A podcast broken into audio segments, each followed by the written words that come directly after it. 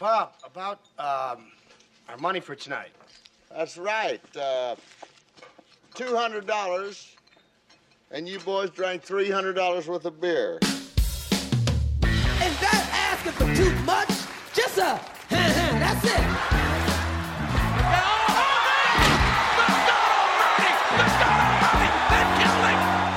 Yeah, well, you know, that's just like uh, your opinion, man. And welcome to episode three of Free Range Idiocy. This is part two of our two parter on reboots. Uh, last episode, we covered the worst, why we don't like reboots, and some of the worst examples thereof. This time, we'll be covering the best, so you get to hear a lot of fawning adoration for things that we like. One more little bit before we get into the actual meat of the episode. You can find us at freerangeidiocy.com on the interwebs. That'll take you right to our Podbean page. You can also follow us on Twitter at freerangeidiocy. You can also find us on Facebook at freerangeidiocy. You have any questions, thoughts, concerns, outright bribery, feel free to send us a message on either one of those platforms. And now, without further ado, here we go. He's the best. I love it. All right, so now that we've talked about the worst of reboots, although we wandered all over the place with that, but hey, that's why it's called free range idiocy. Uh, this is basically an excuse for the two of us to sit around and talk, and you get to listen in. So you kind of get what you get. So now let's talk about good reboots and what makes a reboot good. Um, and I would love to hear your opinion on this, mostly because I would like to have a sip of my beverage. well, I will uh, help where I can. Um, you know, I, I, think for me, a, a good reboot is really about, um, and we've touched on this already when we were talking about what is the shortcomings of the worst, which is the the creativity um, expressed in the story, the the the characters, and you know, I think the ones that we're going to get into are great examples of how proper uh, character storytelling makes a huge difference in terms of how the product you know comes out at the end. I think um, when you talk about anything from you know a, a TV or movie story, uh, I think the most successful ones are the ones where characters are at the core of the story that's being told. That there is time and investment spent in developing those characters, and at the end, um, you know, much like we saw like in Avengers Endgame, I think one of the things that made that movie so so good was the payoff to a number of different character story arcs. Which, if you had not put that kind of investment in, uh, I'm looking at you, DC. Um, oh, you, uh, y- Shabbat throwing the shade. Well, you know, you gotta throw and and uh, call a spade a spade, but. Um, you are never getting hired at DC now. That's fine. Uh, well, somebody has some serious career prospects. I was kind of holding out for that.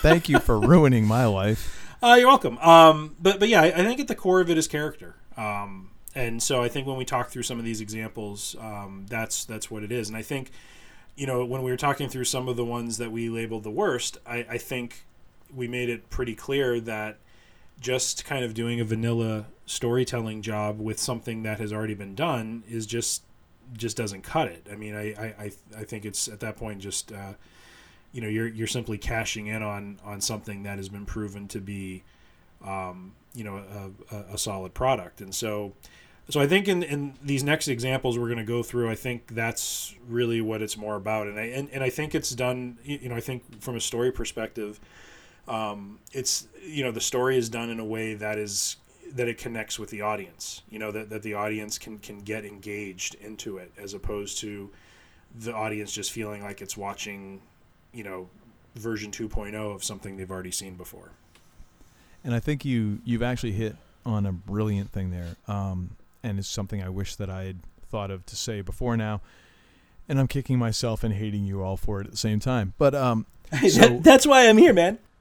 Uh, normally we do our, you know, hey, you ought to check this thing out later. But this is something that I've really, I, you know, kind of, all right, fine, I'll just say it. I, I've, I've, I've I'm I'm a bit of a writer, and I've I've always kind of wanted to write screenplays, just because I thought it would be cool. It it just seems like a real fun thing to do, and I don't have the patience to write a 300, 400, 500 page novel. So I'm like, hey, screenplays are much less than that. They must be easier. They're not. Let me just tell you, screenplays are a very can be a very difficult format to work in. But I've started uh, over the past couple years. I've I've spent a lot of time reading screenplays and and listening to interviews with uh, with screenwriters, and I've also uh, spent a lot of time listening to a podcast called Scriptnotes, which is um, by John August and Craig Mazin, who was the guy who was behind Chernobyl, which was my last like thing to check out. Um, and one of the things that I've picked up along all of that, and especially through Scriptnotes uh, as well, is that it's it's not plot, it's not story. All of that is character. Yeah. Character is what drives those. Without a good without good characters, plot and story do nothing Yeah. you wind up with like B, C, D level movies. When you have, you know, great movies and you're like, oh, that was a great story. What you really mean is those were great characters that were doing stuff, Right. Right. you know, and and the reason why the MCU has done so much better than like DC has ever even contemplated doing is because they've spent the time. They have really worked with these characters, and the actors have taken it seriously and really spent a lot of time becoming these characters. And that is the whole deal. Like the part of that is making those bold decisions Yeah. to expand the characters and and by by expanding the characters or changing the characters or making a refinement of the characters, a distilling of the characters, if you will, to bring it back to the whole bourbon thing Right. right. um, because I just have to. Uh, That changes the story. It changes the universe. It changes the entire thing, whether it's a movie or a series. Um, for instance, the idea of taking um, like the Ghostbusters and changing like, hey, we're going to change all the all the characters to women. Okay. I mean, I'm not opposed to that on on a gut level when you tell me that. Right, However, if right. all you're going to do is say we're just going to change the characters to female and they're going to be kind of the same characters but just women. right. Right. Well, I kind of saw that movie. Like, I mean, that that's not a, I, I don't know.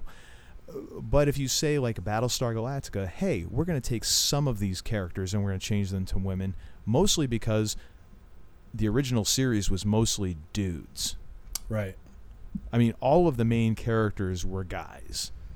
So we're going to change some of the main characters to women and and change up how this works. I mean, that, and that's not the only change they made, but then I'm like, okay, let's see where this goes. And it changed the entire texture of the universe instead of just like, hey, we're just making this change to kind of make it different. Right. You know what I mean? And and if you remember, I it, I wasn't opposed to uh, like uh, again because that was a whole other conversation that happened with the orig- with Ghostbusters versus Ghostbusters and all that stuff. But right. Right. I think it comes down to like, well, why are you doing it? right. And are you doing it for creative reasons, or are you doing it just because like, well, we need to make it different from the original? Yeah. I don't know, and and I can't speak intelligently on that because I didn't actually see the rebooted Ghostbusters because. I've been waiting to go like mystery science theater on that with a couple friends, and we haven't managed to Ah. get a date together. Yeah, yeah. No, I, I mean, I, I had seen it, and you know, I it's it's hard to. I, I, I feel bad dumping on it in a way because I think they were they were trying to do the things we talked about. You know, it was an attempt to do something creative with with a franchise that just had a lot of history. I, I don't know if it was just the bar again was set too high. I, if the original story was just so think that's- kind of in the that- moment that that, that, original movie had so much i think that's a combination of things and i think the whole idea of like oh they changed it from dudes to to girls took the brunt of it when the mo when it was like no that was such a like that movie is on such a pedestal because well, I mean, and, and that original Bill movie Murray found. I mean uh, go ahead. no well you have like Bill Murray you have Dan Aykroyd you have uh, Harold Ramis you have uh um what was it Zemeckis that direct, direct, directed that movie No, it wasn't Zemeckis. It was um. Oh gosh, I can't think of his name now. dang it, I'm gonna have to look it up. Um, Because his, his son is actually directing the new one they're doing now. I can't oh, I Oh. can't think of his name though. oh, son of a mother, yes, uh, Ramis. Uh, no, uh, No. Ivan Reitman. I, Ivan Reitman, that's right. Yeah, his his son is actually directing it, I believe. But you had so much like uh, those. I mean, just Murray and Aykroyd alone from their their SNL days, and then you have um, you have Harold Ramis, who you know, just uh, you have all of those characters in there. It just got built up because it was Right. one of those things where you like you kind of remember when you first saw that movie, like it. It was such a thing, Right. But and but if if you remember and, and the then first you try one, and redo it. It's it's it's like that. It's like that. There's a shelf life, but then there's also this real unrealistic expectations, right? But and then there's like ten other factors too. but when you think about the story, like with the original, they just somehow found a balance to just the how do I put it? The the story in and of itself is somewhat ludicrous. You know what I mean? Like like anything Oh, that is totally. science fiction, right? But they found a balance with the original one to tell it in a way that was just funny and and it just kind of flowed. And when I watched the reboot, they it, just felt way overdone. You know, like it was just it, it of course was going to end up in some sort of standoff with with some kind of supernatural being that's taking over the world and so on and so forth. But it was just done and it just felt too much, and it just felt Well, it it, can't. just didn't have an organic. as- It didn't have an organic flow to it. You know what I mean? It felt forced in some ways. well, we had. It, it felt like the, and this is a whole other podcast, but it felt like the whole sequel thing. Like the only way to make a sequel is to go, oh, we're going to do the same thing but bigger and right, better. right? and that's what this felt like like hey we're gonna we're gonna make these changes which again I, I whatever show me something new no we're just gonna do the same thing but kind of bigger and better Yeah.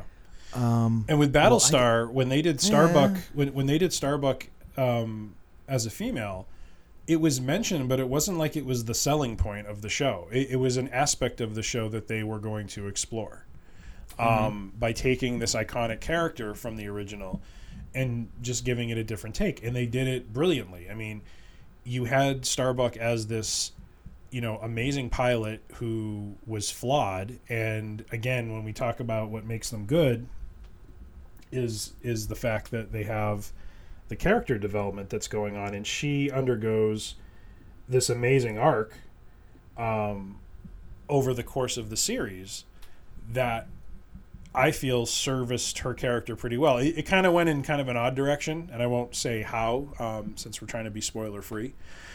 But um, well that one's been off the air for a little bit but then again yeah I, if anybody hasn't seen that i would man I, it's one of those deals where i almost wish i had the mib like flashy thing so i could go back and watch that all and not know how it goes right, right, right. because I and actually the funny thing is I did did we even mention this? I think we might have, but I forget because bourbon.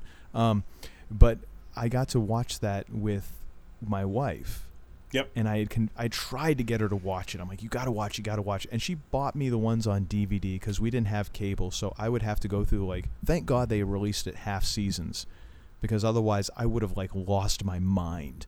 But they would release like half a season, and I she would get it for me, and it would come to be Saturday, and I'd have the day off, and I'm like, okay. She's like, well, here's your here you go. I got it for you. I'm like, okay, cool. Just give me all of Saturday. She's like, seriously? I'm like, yes. And I would just sit and I would watch the entire half season in a in just in one sitting. Like barely getting up to pee or get up to eat or anything. yeah. and and I would just inhale it and she's like I don't get it.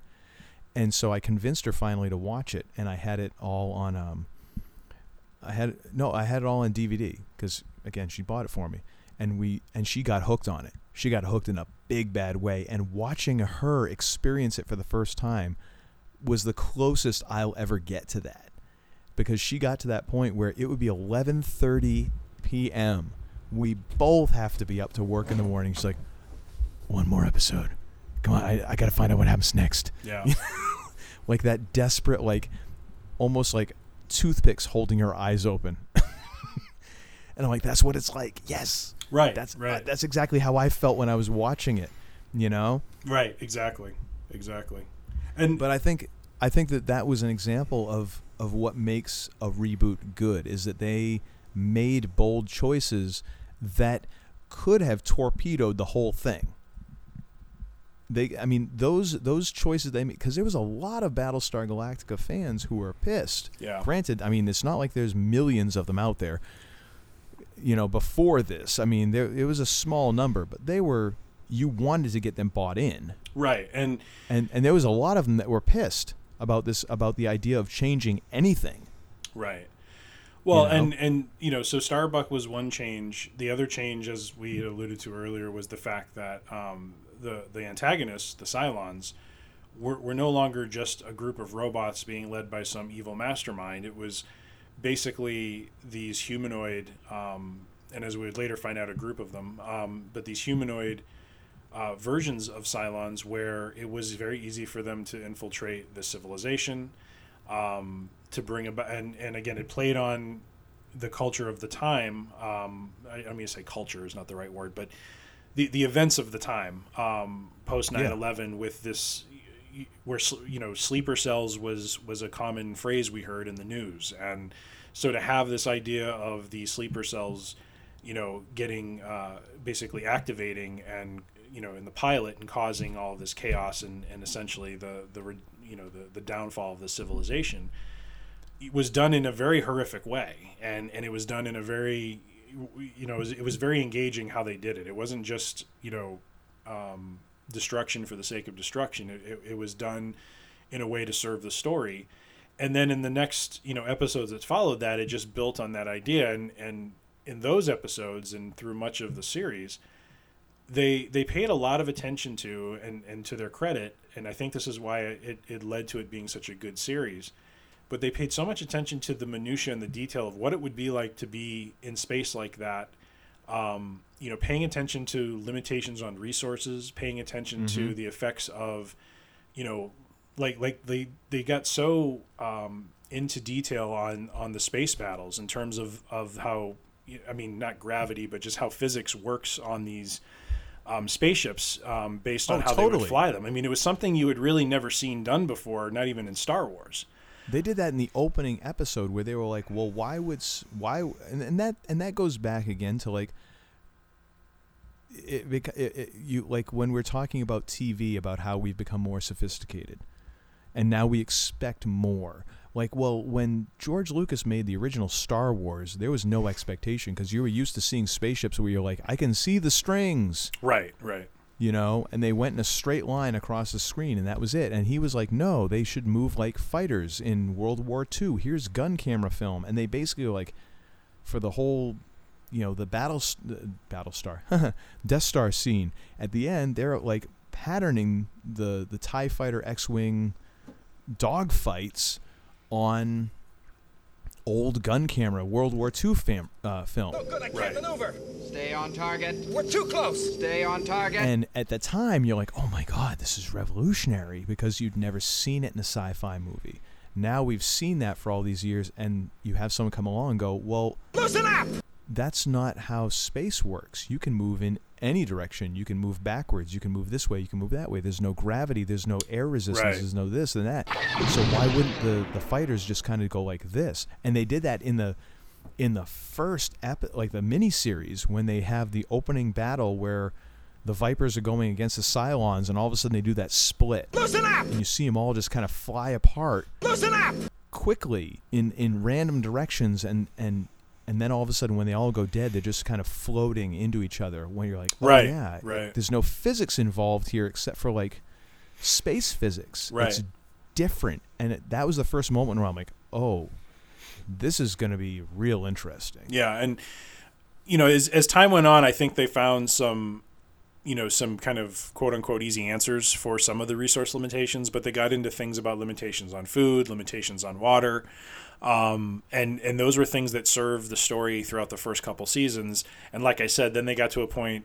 I think it was sometime in season three when they when they uh, escaped um, New Caprica that um, they had found like I don't know it, it was like some algae that was like protein based or something, but they found like so much of it it just be it, it then made food like not a problem for them, you know, and it and, and, Well- and it kind of went away for a period of you know time. It it turned out to not be like a focal point for them.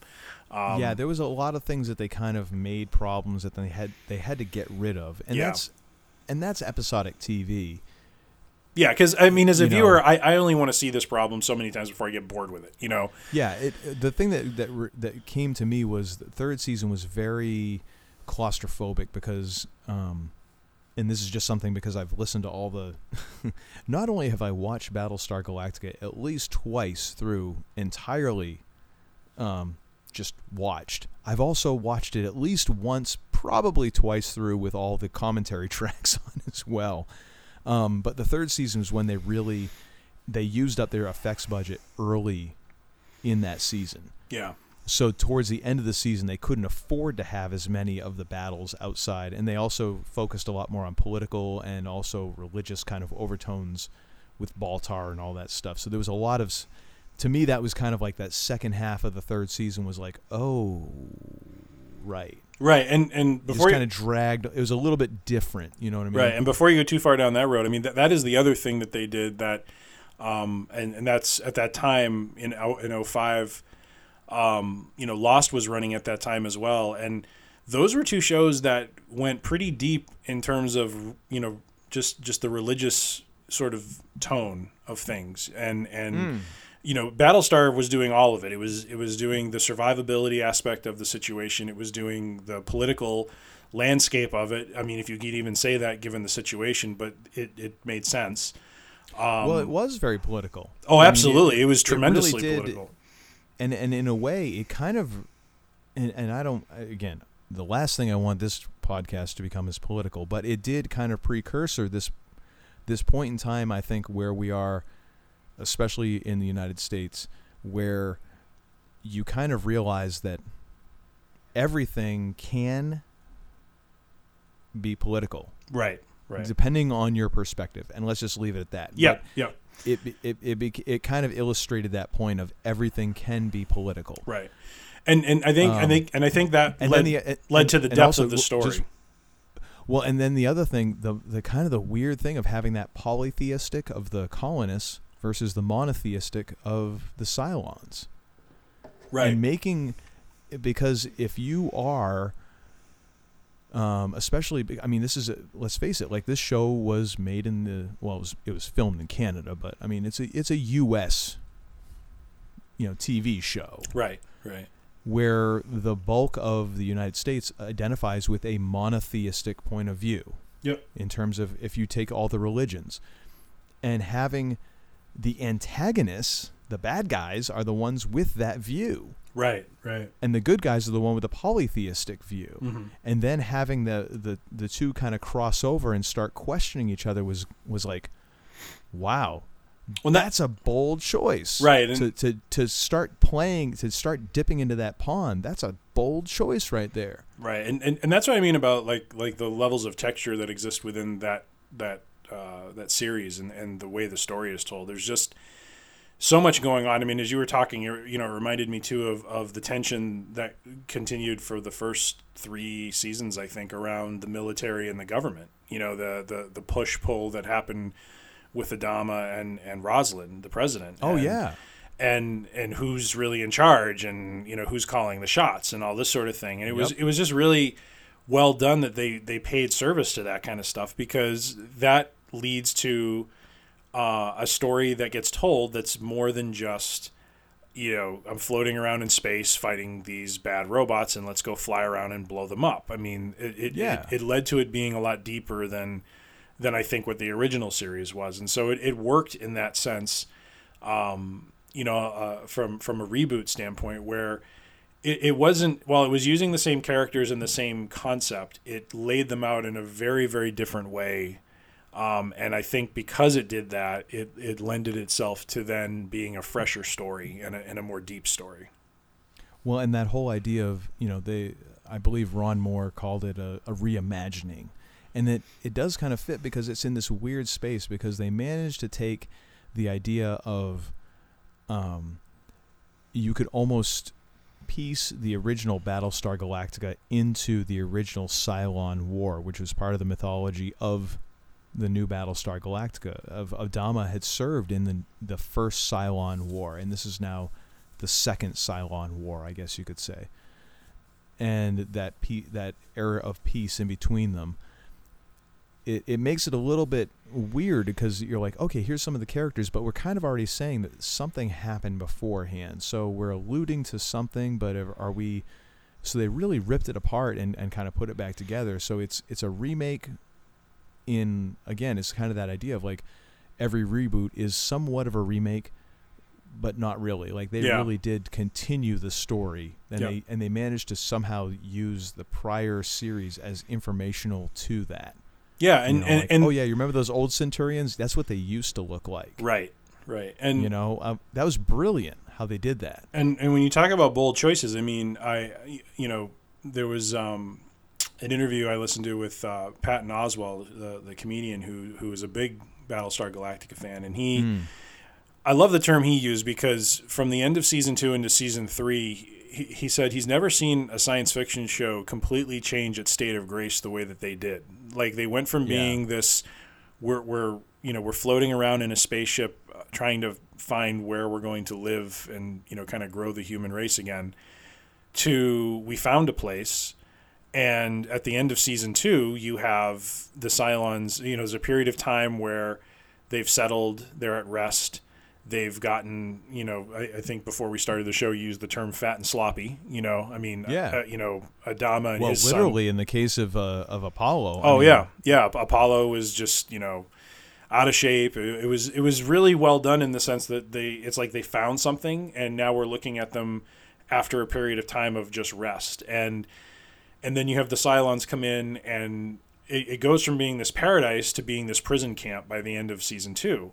And then hmm. season three starts, and now they're back to being this these these rebels or like a resistance group trying to free themselves because now Yeah. they're they're basically stuck, you know, and and the remainder of the fleet is somewhere else, and they're trying to sort out what what you know what's going to happen.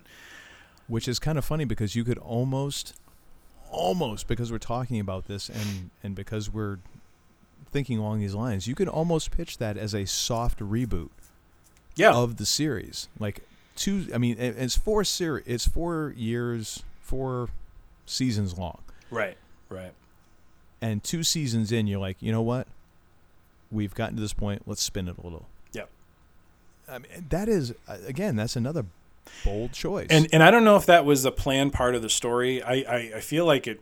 I think it was, if I remember right. I don't think this was something that was done as a ratings maneuver. I think they they were just taking the story in a very different direction. And well and and this is something that differs from the original in that I, I think when you stay with one form factor and you don't seek to always kind of evolve yourself from what originally made you great, um, you will inevitably end up in, in a state where you start to stagnate.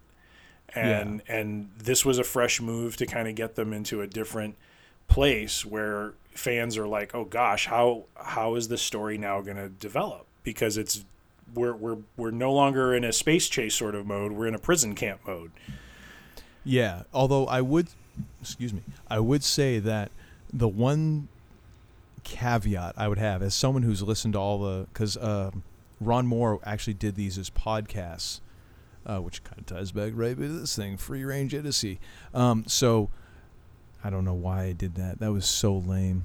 Maybe I should edit that, or maybe I shouldn't. Anyways, um, he he originally would do the commentary tracks as podcasts, so you could then link them up, you know, or sync them up and, and watch them and listen to them at the same time.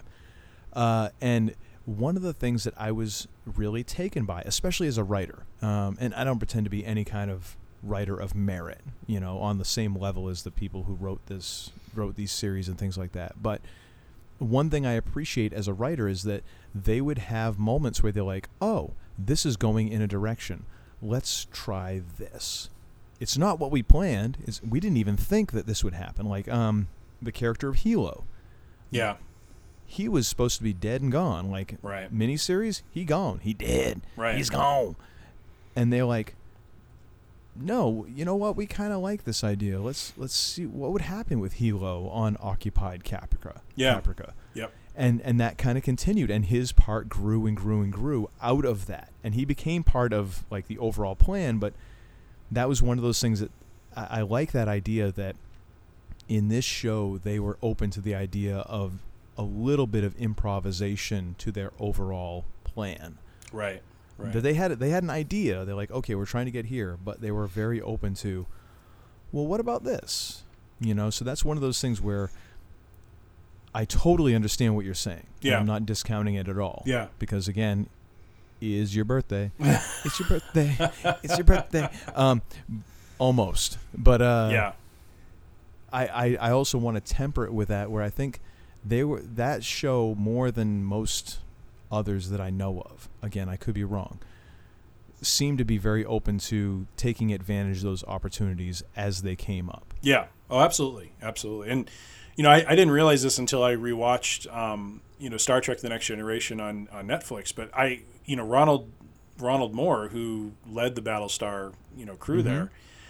Um, when that when Next Generation started getting good was when he and a couple of writers um, were based. I, I think they gutted their prior writing team after season two because the first two seasons of that show were just, you know, not good. I mean, there's there's there's Well- there's elements that are okay, but when you when you get into season three, all of a sudden it's more character based storytelling, and yes, and, and, that is one thing Ron Moore is all about. Absolutely. Yeah. And so you already right there see a major difference in how the, the, the tone and the flow of the episodes go. Um, and then you have that amazing storyline with, with the Borg that comes up and, and just how all that plays out. And, and so it just, y- you know, to, to see, like, like I agree with you. I think from that experience, he clearly brought some of that into Battlestar and, and basically, you know, evolving and pivoting when it made sense to and when you saw those opportunities come up to kind of pursue a path and see where it takes you. Now later Yeah. on in the series, I think they continue to do that. And I think in some ways you start to see towards the end of the series that I mean I I, I totally understand the fan opinion of they were getting lost kind of toward the end a little bit. You know, that that it felt like the series was kind of dragging a little and so Right. they they finally had to bring it to a conclusion. But Well, can I let's let's let's actually table this discussion. Actually, that, that's a good point because we're going to go too far into Battlestar. I think. We already have, Yeah. but it's okay because you know what? I love me some Battlestar. I, again, I've said it before. I'll say it again for for an awful long time until something else bumps it out of the top. Whatever is one of the best things I've ever seen on television. But we could do multiple episodes, and we may do multiple episodes on Battlestar. we may have to. because this could turn into the first like six hour podcast, and my bladder just cannot handle. it. yeah, I know. I know. We got to keep moving here. So So another deal with reboots that we have to talk about, of course, is uh, we're not going to talk about the DCU, the the DCU movie universe. Actually, I think it was DCMU. Mu, however you want to pronounce it, because they.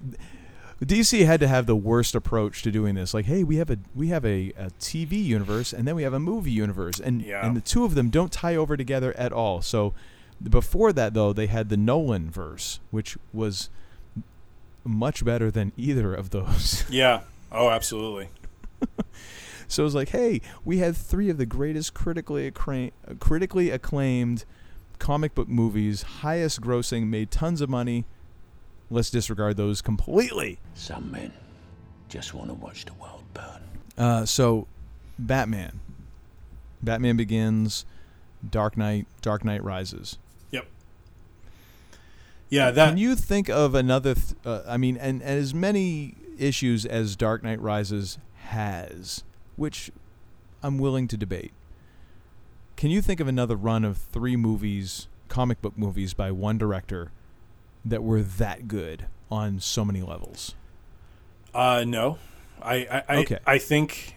I think a lot of people would agree that what Christopher Nolan did with Batman was was like lightning in a bottle sort of thing. I mean, he he took he took a franchise, and this is a case where it's it was a reboot of a franchise that hadn't really been done since I think I think the last Batman uh, film that had been done was in '94 and '95, I think. Um, Let me double check that while you're talking. so I think it was almost, I think it was almost ten years from the from the last one, which I think was George Clooney as Batman um, and Chris O'Donnell, I think, as Robin. I think it was Batman and Robin was Uh, the last one they did. Batman and Robin was 1997. That was Batman ninety seven. Begins Wow. was 2005. So you have eight years. All right, so we had eight years, almost, almost ten. Which, granted, as bad as Batman and Robin was, it, it pretty much felt like dog years. Yeah, It felt it felt like a lot more. it, it really did, and and I remember watching the trailer for Batman Begins and thinking, "What the heck are they thinking? Why are they doing this?" It's just kind of like, I mean, eh. honestly, was there a good Batman movie after 1989 Michael Keaton, Jack Nicholson Batman? Uh, n- not really. I mean, Batman Returns. I mean, you have Michelle Pfeiffer and and and you know, that was a bit of a letdown, and then you had. Um, then what- you had Batman Forever. Right, which I think was the one with Two Face and the Joker, and I think that that just that just kind of did well based on just having this like star-studded cast. I mean, you had Tommy Lee Jones and Jim Carrey, and And you had Mister Freeze. Right. Was that was that was that Batman and Robin? no, that's Batman and Robin. That followed after. Okay. Yeah, then okay. So Yeah, even that that that one was heading towards a an an area we I don't think any of us were comfortable with. no, and, and just it just got more campy over time. I mean, I think the Keaton. So let's the Keaton. Uh, let's just even say like uh, so batman returns was 1992 Yeah. let's just say 1992 to 2005 because let's just pretend let's just pretend those other movies didn't exist shall we like Right. rocky 5 can we all just pretend that didn't happen sure, just pretend that didn't happen sure. I'm I'm I'm very open to entertaining that option. good M- mib flashy thing Yes. and Yes. uh, which we can all do with the new mib movie as well which is another reboot which Yes. Yes. Can you t- the, I uh, can we just sidetrack for just one moment? I know. I, know mean, you've we've already done it a hundred different times, but yes, let's let's sidetrack. Go for it. uh, Chris Hemsworth and Tessa Thompson, two people who had so much chemistry in Thor Ragnarok, and and I mean, good lord, you put them in a movie together, and it just I, I even as I'm watching the the trailer, I'm like, this is gonna suck. Yeah. I like both of these actors, and I am not going to see this movie in the theater. Right. Like it's not even a contest. Yeah.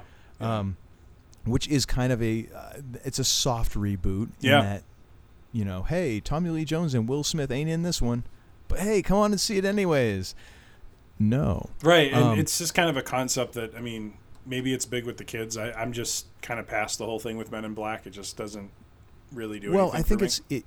You take away the characters or the actors. Let's let's say that the uh, the actors who make the characters, because in that in some cases I think it's the other way. Like the characters are the ones, the characters Right. as written on the page, and then the actors like, yes, I will, I will embody this character. I think in the case of those those characters, the actors brought so much to it. Mhm. Will Smith and Tommy Lee Jones brought so much to those roles. I don't want to see another Men in Black movie without them. I don't care if Tommy Lee Jones is 85 and they've got him in like the Captain Pike wheelchair. and he's just it's like one light for yes, two lights for no. I don't care. Right. Like, uh, right on. Right. Cool. There's Tommy. You know? Like I don't care. I don't want to see anyone else in those roles. Much like Robin Williams and The Genie. Maybe I'm just set in my ways. That could be it. Well, I, I, I think, like we were talking about earlier, I think that story just has a shelf life to it. I, I, I don't. Maybe there's a marketing person who feels differently, but Well, I don't know if it's a shelf life. I really feel that's the that's the actors and the characters. Like right, you identify that franchise, those movies with those two actors and with those two characters. right, and and once and once you see the first one, then you see this one, and now it's Tessa Thompson's character doing what Will Smith's character did. You know, and it's just like we we've kind of been that. there. Like, she just seems tremendously un. Oh no, I'm sorry. Uh, Chris Hemsworth is the one who seems tremendously unlikable. oh, Like not, but not unlikable in a in a Tommy Lee Jones like gruff, yeah, grizzled veteran sort of way. Just in a like, hey, I'm a d bag. yeah. Sweet, I guess. like, is that supposed to make you like? I, where are we now? I'm lost. Right. On, you know, in the Venn diagram, I am completely lost. Yeah. Um, but anyway, so I totally got off topic there. Um, so anyway, Batman. Batman begins, which even though they did go through the whole, hey, let's kill Bruce Wayne's parents one more time, just in case you didn't know, that flick managed to really turn the whole Batman story around for me. Like mm-hmm. I actually felt like I had an investment in that for the first time since seeing the Michael Keaton Batman, Right. Right. which is saying a lot because I mean, when that Batman came out, granted the only Batman we'd really seen in popular culture before that was Adam West, who was notable only for the first superhero to have an unabashed beer belly.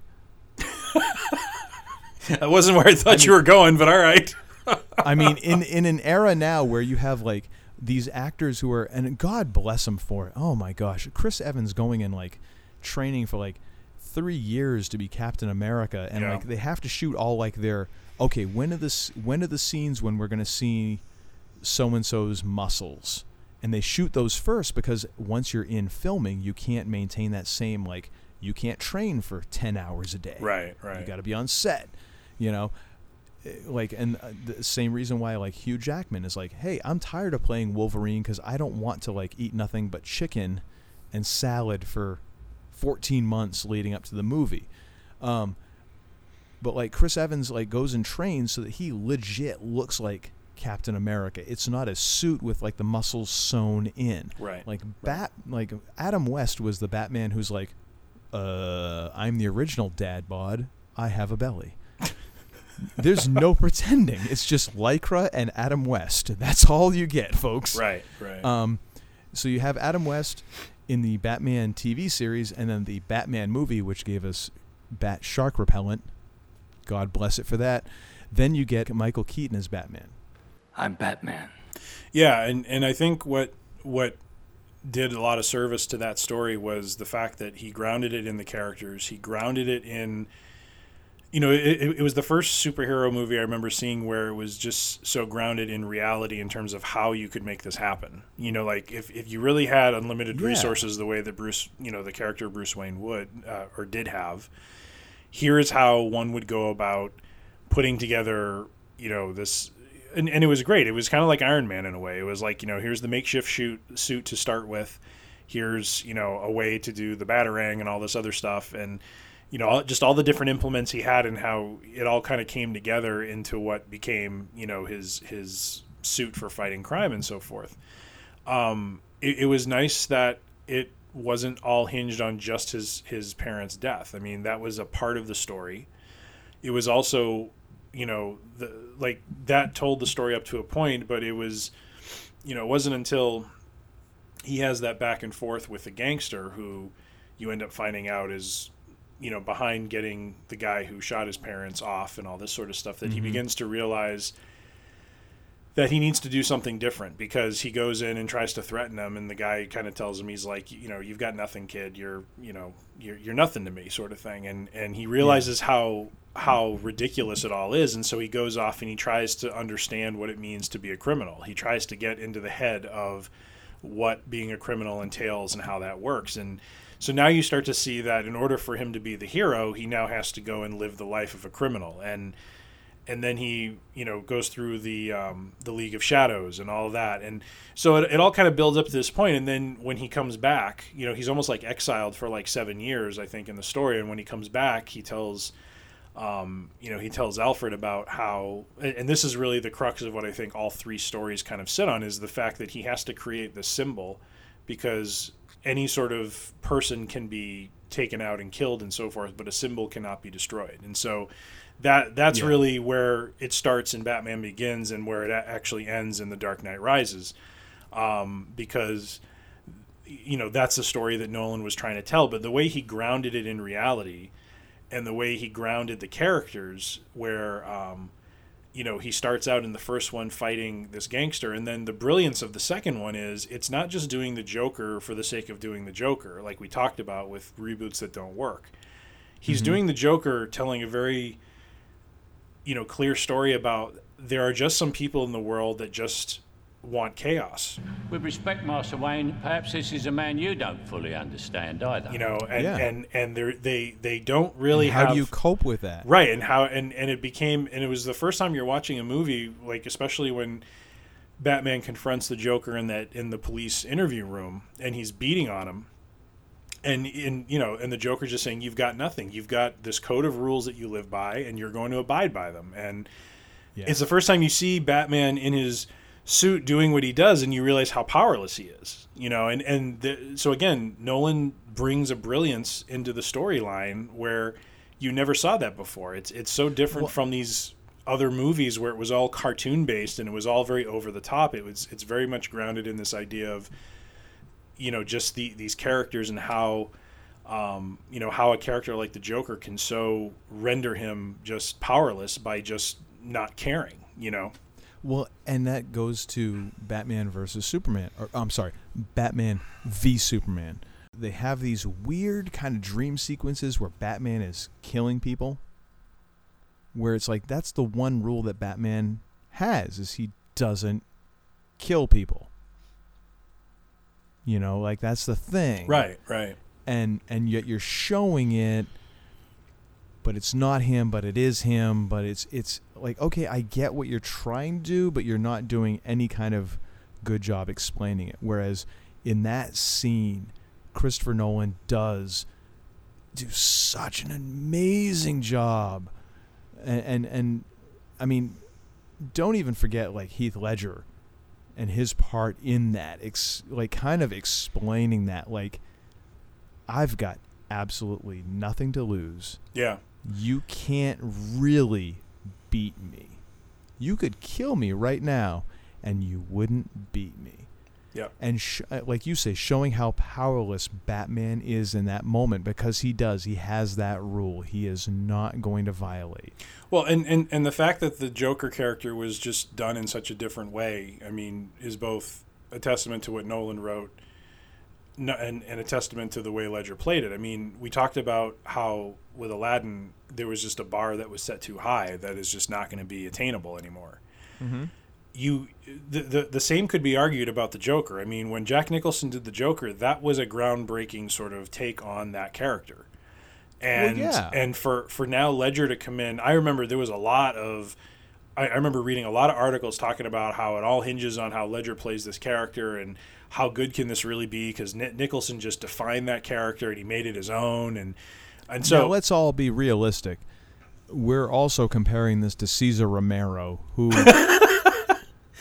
well he did not want to shave his mustache, so it made them put the makeup over his mustache. And if you pause it, you can see the mustache under the white make Joker makeup. oh good lord Because the, the mustache for him was so iconic, he didn't want to shave it. right So let's just say Nicholson. I mean, we he didn't have that high of a bar to clear. Like Cesar Romero, No, but- great Joker. but he- for for the for for the era and the series that he was in. But let's not pro, let's not proje- you know project this as like the world record high jump. It it was more like okay, you got to jump over this like uh two milk crates.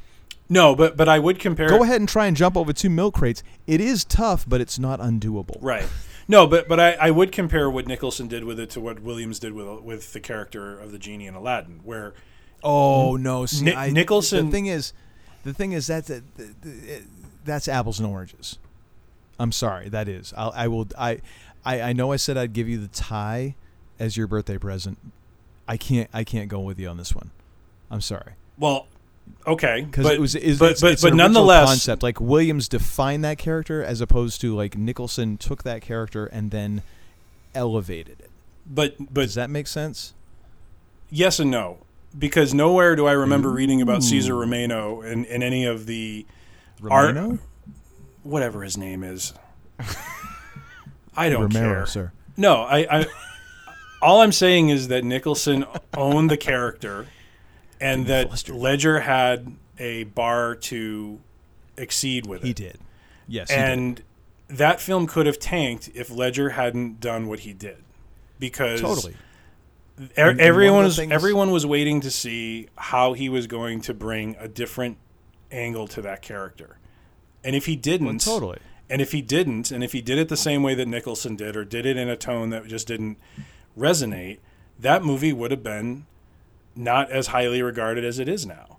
Um, Oh. and, and a lot of that absolutely. a lot of that goes Absolutely. credit to Nolan for the way he directed it and to Ledger for the way he played it. Yes. Um, and and you're you're you're totally right there. I, I just want to make sure there's your there's, there's your birthday present. You're totally right. Thank Yeah, you. I'm sorry. I'm sorry. You're right. And that's how I've managed to stay married for 14 years now. but but you're no, you're right because it is it is Nolan crafting the whole overall vision because you, you do have to give that to the director because and especially in someone i- i- not necessarily every director but especially with someone like Nolan who had enough credit at that point to say this is what I want to do and for people at the studio go yes yes Mr. Nolan yes we will yes uh-huh yeah, ca- and, and can we get you like whatever you want on this planet right now right now for you because you are Christopher Nolan he had that kind of clout. So I mean, it, he had a lot of control over those movies. So a lot of credit goes to him.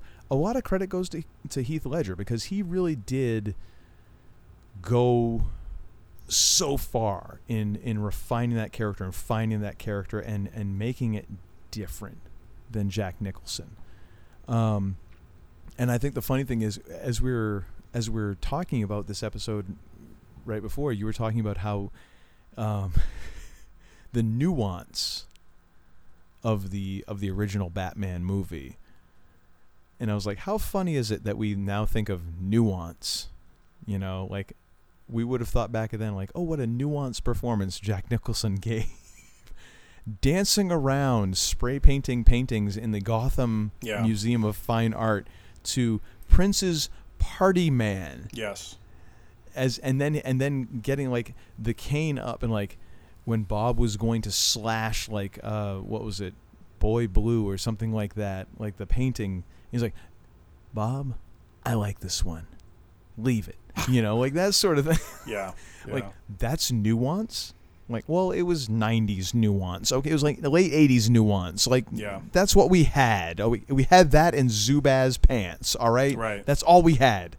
Um but no i think i think that's an excellent it is probably the cadillac of reboots Mhm. in terms of comic book movies and i would even say in terms of all comic all- all movie reboots I, I think the Nolan Batman movies are well, and, are the bar. And and I think in the third movie, I think he was brilliant to do it as a deconstructing of Batman down into Bruce Wayne again, and then a rebuilding Mhm. of it back up. And and you know, so in in that sense, I think to to you know to have done the reboot the way they did and and carry it across three stories the way that they did and have it tell a very focused story, I think is one of the reasons why it, it kind of stands as an example of how you, you would properly go about rebooting something that you, you find something that is relatable you find something in the character that, that audiences can engage with um, and and you try to bring the story into more of a realm. Now it, it could just be in the 2000s that's just where our heads were at. In the same way we talked about with Knight Rider in the 80s how there was this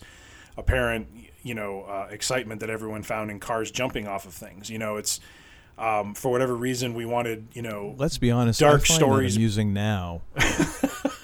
But but but you know for some reason that's when to me that's when the dark you know kind of the more grittier and, and more kind of sullen stories started being told about superheroes was was starting with with Batman and kind of you know the, the more real kind of approach to it. And I think you know I think that's where the Marvel movies kind of picked up that baton and kind of carried it. You know I mean Iron Man was a very grounded you know a very grounded movie in in what you you know how a, a you know much like Bruce Wayne how Tony Stark could build what he built and become Iron Man you know?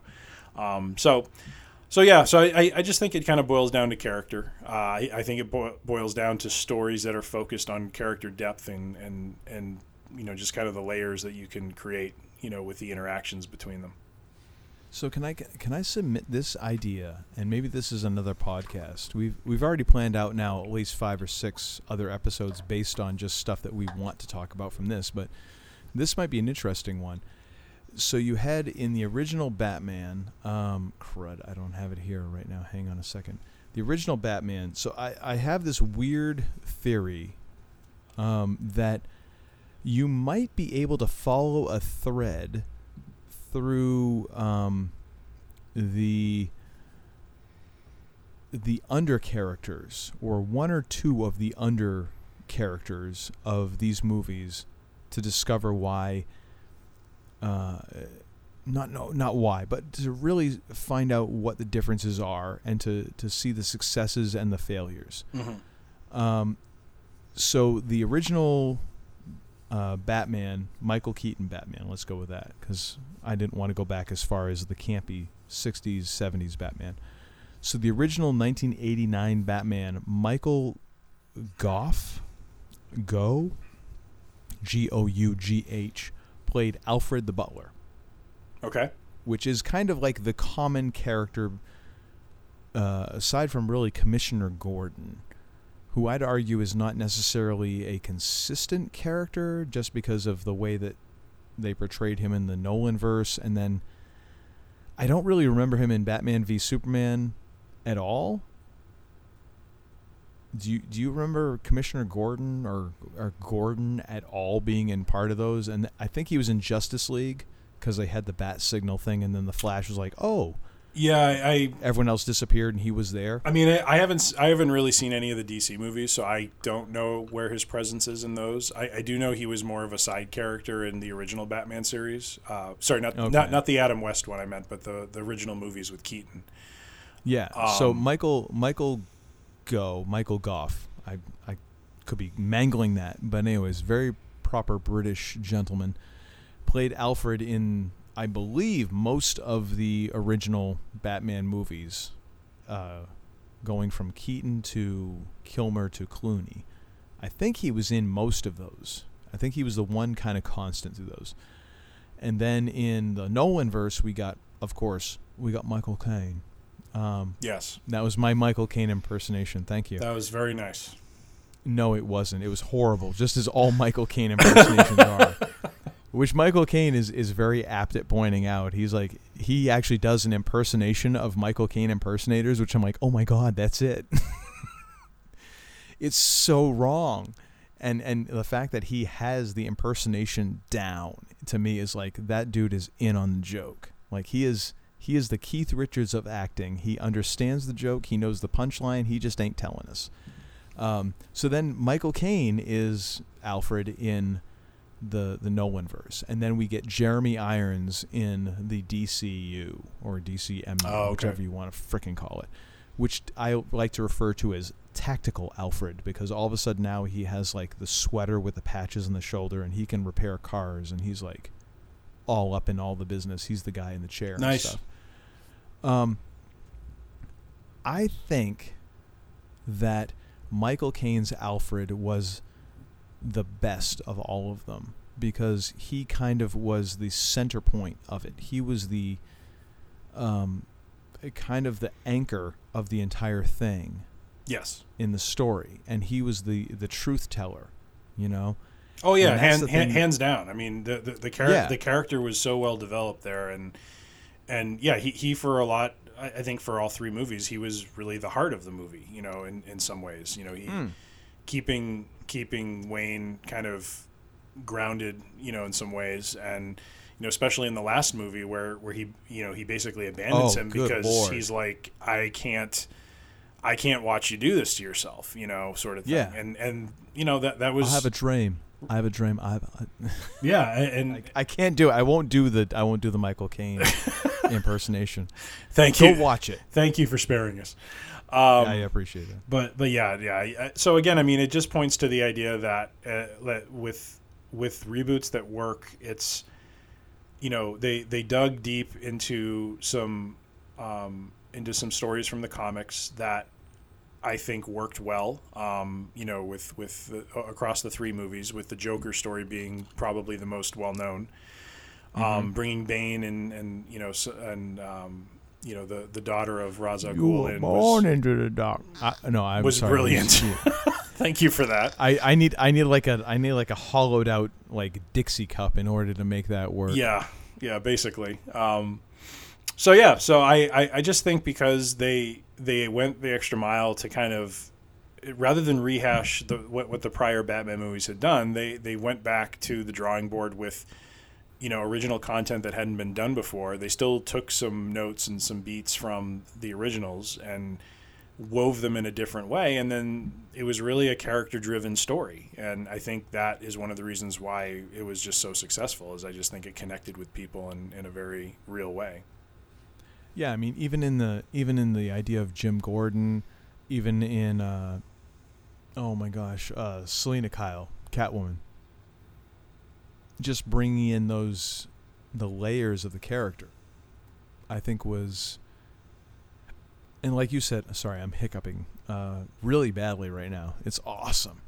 Um, I think bringing the idea, like you said, and I never really thought about that, which makes me really angry that you you beat me to it, you son of a mother. Um, You're welcome. as some as someone who's who's who likes to fancy himself like an amateur screenwriting, you know, analyst. No, he really did. He built up Batman and then he broke him down into his components and broke him down to Bruce Wayne. Like what would Bruce Wayne be after being Batman for 5 6 years? Right. Well, he has no superpowers. Like literally, like the most, uh, like in Justice League when Ben Affleck says, you know, well, or, or uh, who was it who's asked him, you know, well, what's your superpower? I'm rich. yeah. Like that is his superpower. Like I can buy things. I can make a suit. I can do this. I can do that. Uh, But at the end of the day, he's a guy. Right. Well, Well, his physical limitations are his physical limitations. Like, like he can he can he has degenerative back issues. He has this. He has that. He has this. I mean, I thought that was awesome yeah. I mean, the, how they did, the- and and uh, that's something I never really thought about in those terms until you mentioned it, of of the idea of of building up this guy of.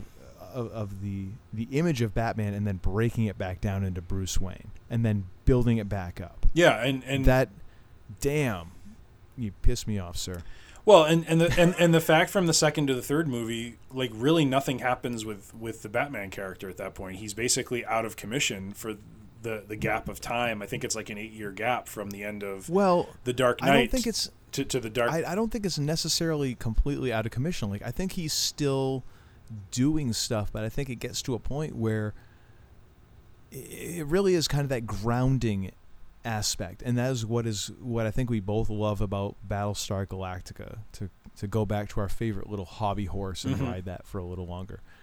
You know you it's not grittiness for the sake of grittiness it's grounding. Like an apple is an apple in that epi- in that universe and so we can relate to it. So we we relate to like battlestar galactica in the sense of like hey we don't have enough water. Okay well what would happen if i ran out of water? Right. crap what would i do? Not like oh i need some sulfide blah blah blah blah blah blah blah blah. You know like i need dilithium crystals. Like oh that's funny. Yeah haha like no i need water. I will die in three days without water kind of thing you know like crap that's a problem that i know i would have. Um and just that idea of of boiling it down to those those issues Right. you know, I think I that to me is like, oh, that's brilliant writing. That's brilliant directing. That's brilliant acting of, of, of bringing it down to that point and saying, oh, how do we make this relatable to people? Yep.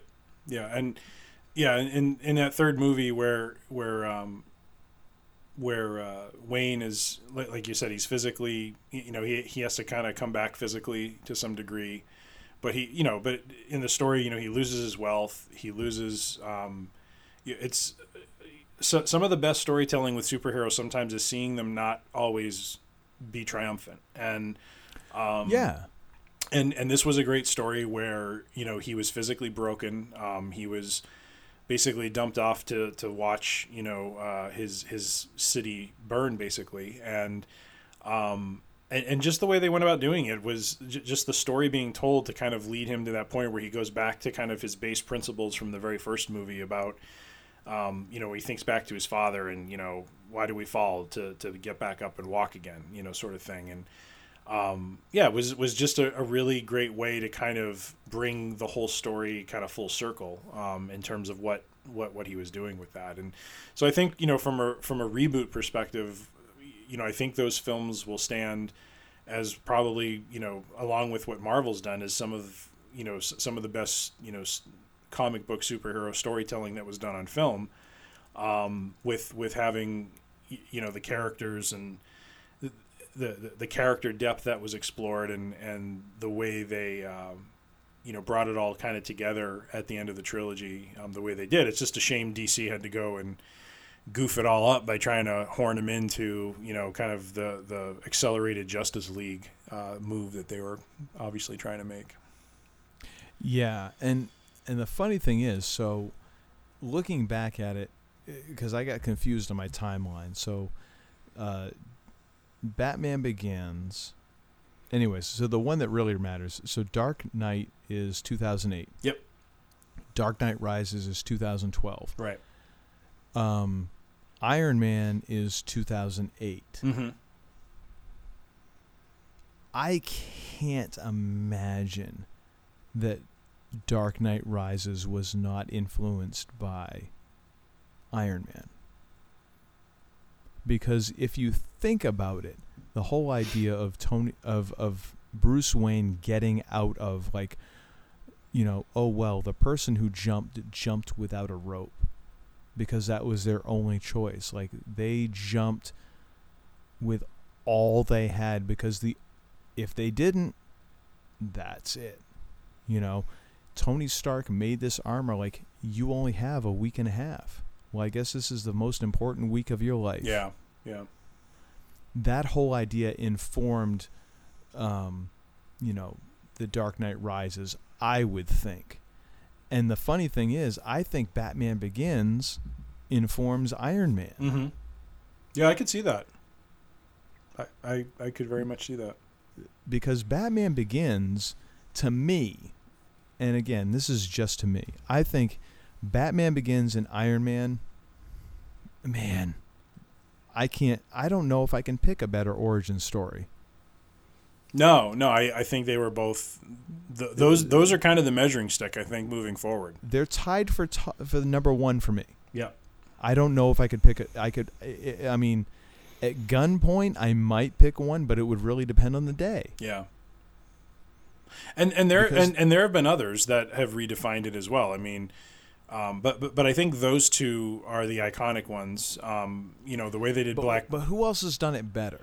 I thought like, I, I thought Black Panther was very much its own in kind of a category of its own. I mean, that was a very creative story to tell an origin story uh, from. You know, where it really kind of explored this idea of you know the the this um, Oh, you son of a bitch! what Just undermining my position. Sorry, man. I hadn't thought of that one. Fa- Damn you! Facts stink, don't they? Um, Coming right off the top ropes at me. no, but like a macho man, Randy Savage. oh boy, you know it's getting real when he goes into the Macho Man uh, impersonation. Well, um, you know, but but but I just to kind of chance very often. no, just just real quick, but, but just to kind of you know. Just again to kind of point out how Marvel has done it, I, I think they try to find creative ways to tell these stories. And with Black Panther, they, they chose um, a different tone and kind of a different approach, um, where it's telling the story of how you know the the guy who ends up being the villain is kind of doing things from a perspective you kind of understand in a way, you know, where where where Yeah. T'Challa has everything and he has nothing, you know, and, and has grown up in a and and he's like telling him he's like why why are you keeping all of this all of this to yourself? I mean, like there's so Oh. many people that need this sort of stuff. And dude, that that whole that whole origin. You know what? Okay, so three way tie. But I will give you that. can can I And can, with- can I throw one more wrinkle in though real quick? Oh, But Damn it. But Sure, right on ahead. on the Go right ahead. on the flip side of that, I feel like Doctor Strange was very much a retread of Iron Man. In, in some, Son ways. I was about to go there with that one too, because the thing is, like again, you you take the guy who has everything and you bring him down, Right, right. And and so again, uh, I'll include this in the show notes for anyone who's interested. There's a there's a fantastic video of Kurt Vonnegut. Are you are you familiar with Kurt? I am Vonnegut, familiar with Kurt Vonnegut. Yes. and he describes the, the, the shape of stories. And I will send I, I will I will send you the, the YouTube video. Please do. I will also include it in the uh, in the uh, in the show notes as well. So you'll be able to enjoy this as well. But he describes the different shapes of stories, and it's hilarious because it really does boil down to the fact that, and it goes back to what we were talking about with character. Yeah. There's there's only so many stories. There's the hero's journey. There's you know kind of that same story, and we see that story, and we're happy to see that story many times. But the story the story has to be with char- characters we actually care about. Right. Right. And if you don't care about the characters, well, who gives a damn? And you only care about the characters if you invest the time to make them interesting. And we, I, Yes. I mean, we we've gone quite long, not not quite the 350, but we're we're getting there. Um, but uh, yeah, but we're about two video. we're about 250, but um, but we have a lot of examples of time not invested in characters and why that has led to those stories not being as well told as they could have been. And Yes, and, and, and that's one of those examples where, like Battlestar Galactica, after listening to the the podcast and the commentary Yeah. uh, tracks, they fought for those moments Yep. of like silence that showed character. Yep, absolutely, and it paid off. Absolutely, paid off. Maybe it wasn't a show that went eight seasons, but it's four seasons where you watch it and you're like, "Son of a bitch." It's perfect. Yep. Yep. And I, I mean, I might have changed here and there and this and that and the other, but I don't know. Like those four seasons, this being what it is as a body of work, mm, I'll take it. Yeah, absolutely. All right, so uh, let's head on to our final segment. As all the people who have made it this far are going, thank you, Lord. um, that that or they're saying, wait, there's more. oh, good Lord, I need to refresh my drink. um, so we're gonna get to another thing. And another thing. Uh, this is where we try to, uh, well, let's face it, we try to redeem ourselves from the past like couple hours of idiocy that you have been gracious and and and listened to, and we try to recommend something that would actually be beneficial to your life. So uh, as usual, you know, I'm gonna let Tim go first with this one because he usually is much more positive and wonderful and and giving in these. And you know what? If you don't fulfill on this one, it's all you. All right. Well, thank you, my friend. Um, so I'm just gonna drop this one in your lap right now. Thank you very much. Uh, so my and another thing um, actually goes back to our uh, first podcast. Um, we talked a little bit about the band. Ooh, a reference. Yes, uh, we talked a little bit about the band Rush, and um, on just a little bit. And on uh, on Netflix, I actually went back and watched it because after our conversation, it just got me thinking about it again. But uh, if you're someone who is a fan of documentaries of uh, you know just reading story not reading stories but watching stories kind of play out that explain you know how something came to be uh, and and the facts around it and just uh, the the the story behind it all uh, the the the story uh, the documentary um, Rush Beyond the Lighted Stage would be for you. Um, it's one of the better documentaries I've seen about a rock band um, I like I mentioned I alluded it to uh, the band in the last podcast but if you're a fan or not of them, um, you know, check it out. Uh, it's it's basically about the band's four decade journey of making music, uh, as they put it, on the shore of the mainstream. Um, the film tells their story in a very fun and engaging way, uh, while showing how down to earth these uh, three amazing musicians truly are. Um, for me, I never realized, you know, a rock band could be uh, so grounded and humbled uh, at the same time as they are just amazing as musicians, and, and so it's it's always a joy for me to watch it.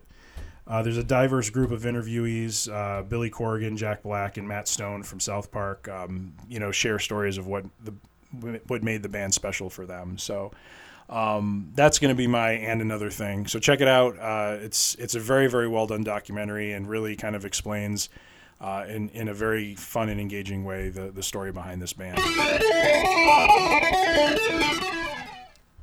So Jack Black, Matt Stone, and who else? Billy Corgan, uh, among others. There's a lot of different guys that talk on this. That's a diverse trio if there ever was one. Uh, there's Trent Reznor. There's uh, Kurt uh, Kirk ha- Hammett from Metallica. There's a lot. Yep. Damn. But but just the three that you chose to me just stood out like here's peanut butter, maple syrup, Yep. and heroin. Yep. Okay, I'm in. I Let me- I, I don't know if I would use that. I don't know if I would use that analogy, but okay, fine. No, that's that's what you told me before the podcast. That's how you described it. yes, yes. And what is your and another thing? All right. So my another thing is, um, I, I we've we are refle- wrestling aficionados, are we not? we are. Well, you more than actually me, because what was it? Uh, was it last year or no? WrestleMania was. Uh, I think it was What, either. March, I think it was last year. We we were online and we were kind of chatting through it. Yeah. So I I I I, I subscribed to the WWE app and got my my free trial and watched WrestleMania, and essentially had had Shabbat be my wrestling Sherpa through the whole thing because I hadn't watched wrestling in so long. Yes. and he he was so good to to describe to me like exactly what in the hell was going on.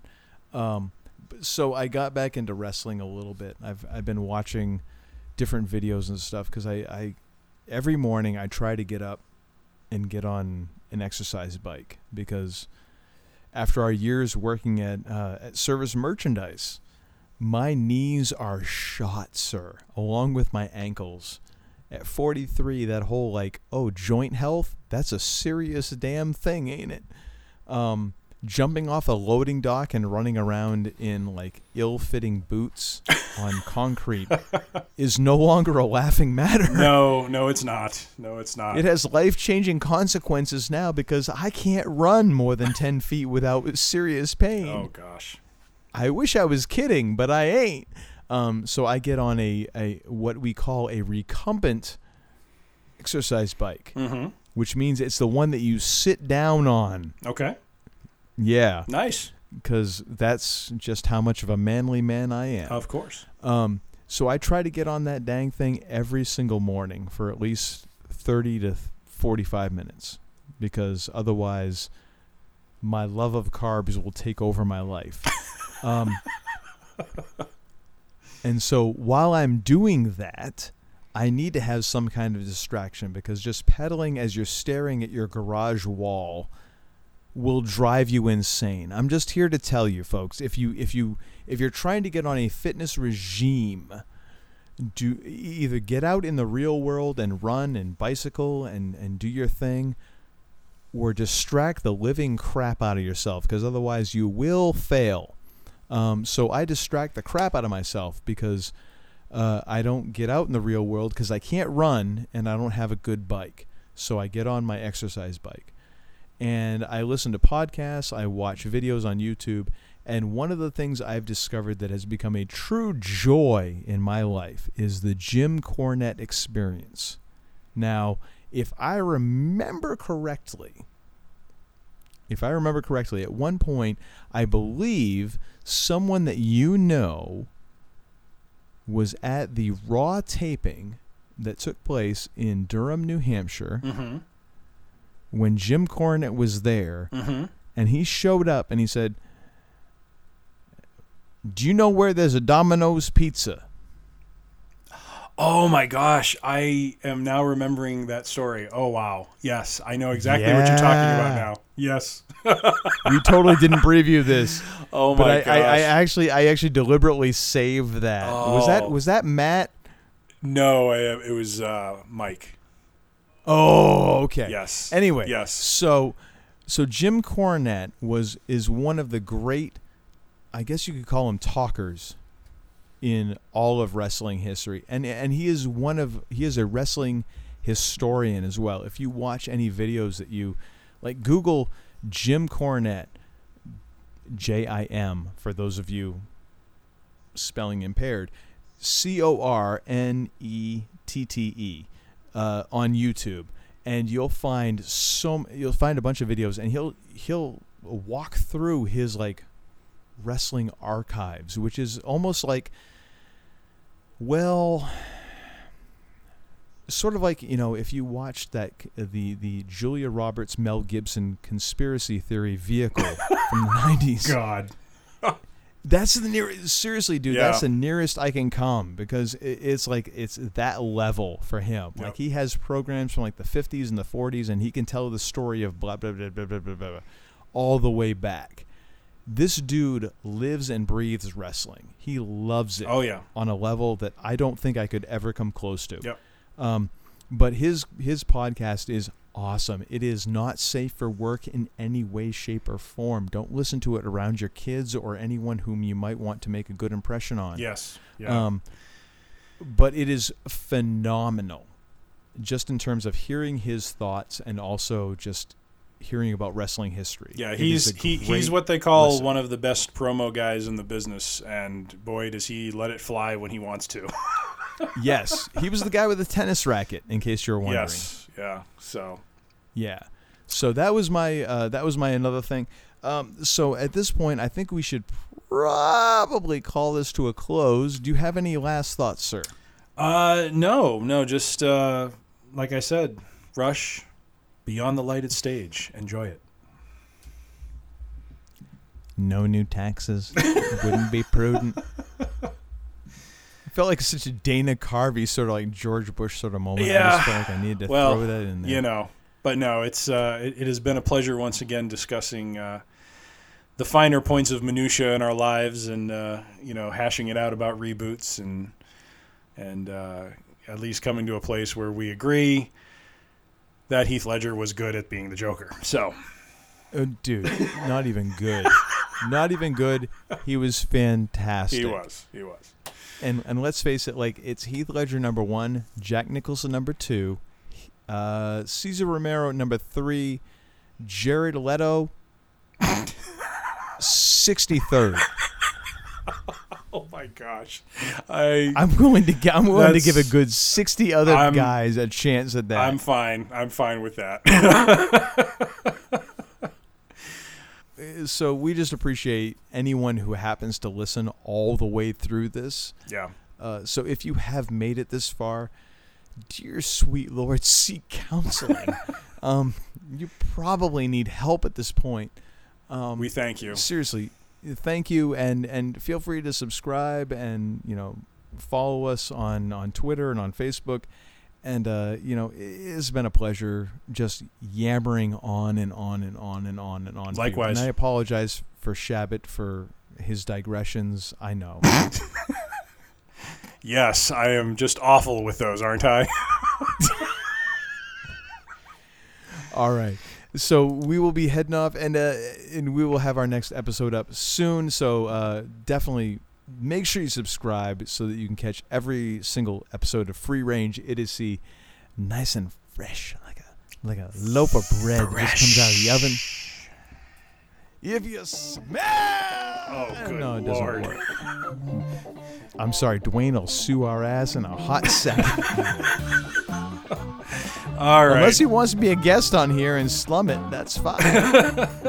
we'll, we'll take Just it. Just saying, Dwayne. We'll take Just it. saying, Dwayne. We're we're here. we we we did a whole lot of videos with you know talking about you.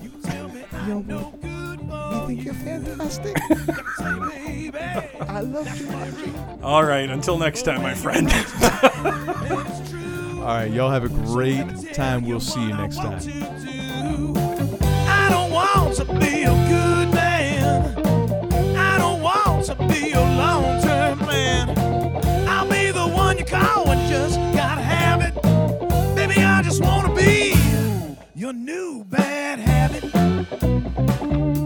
your new badass.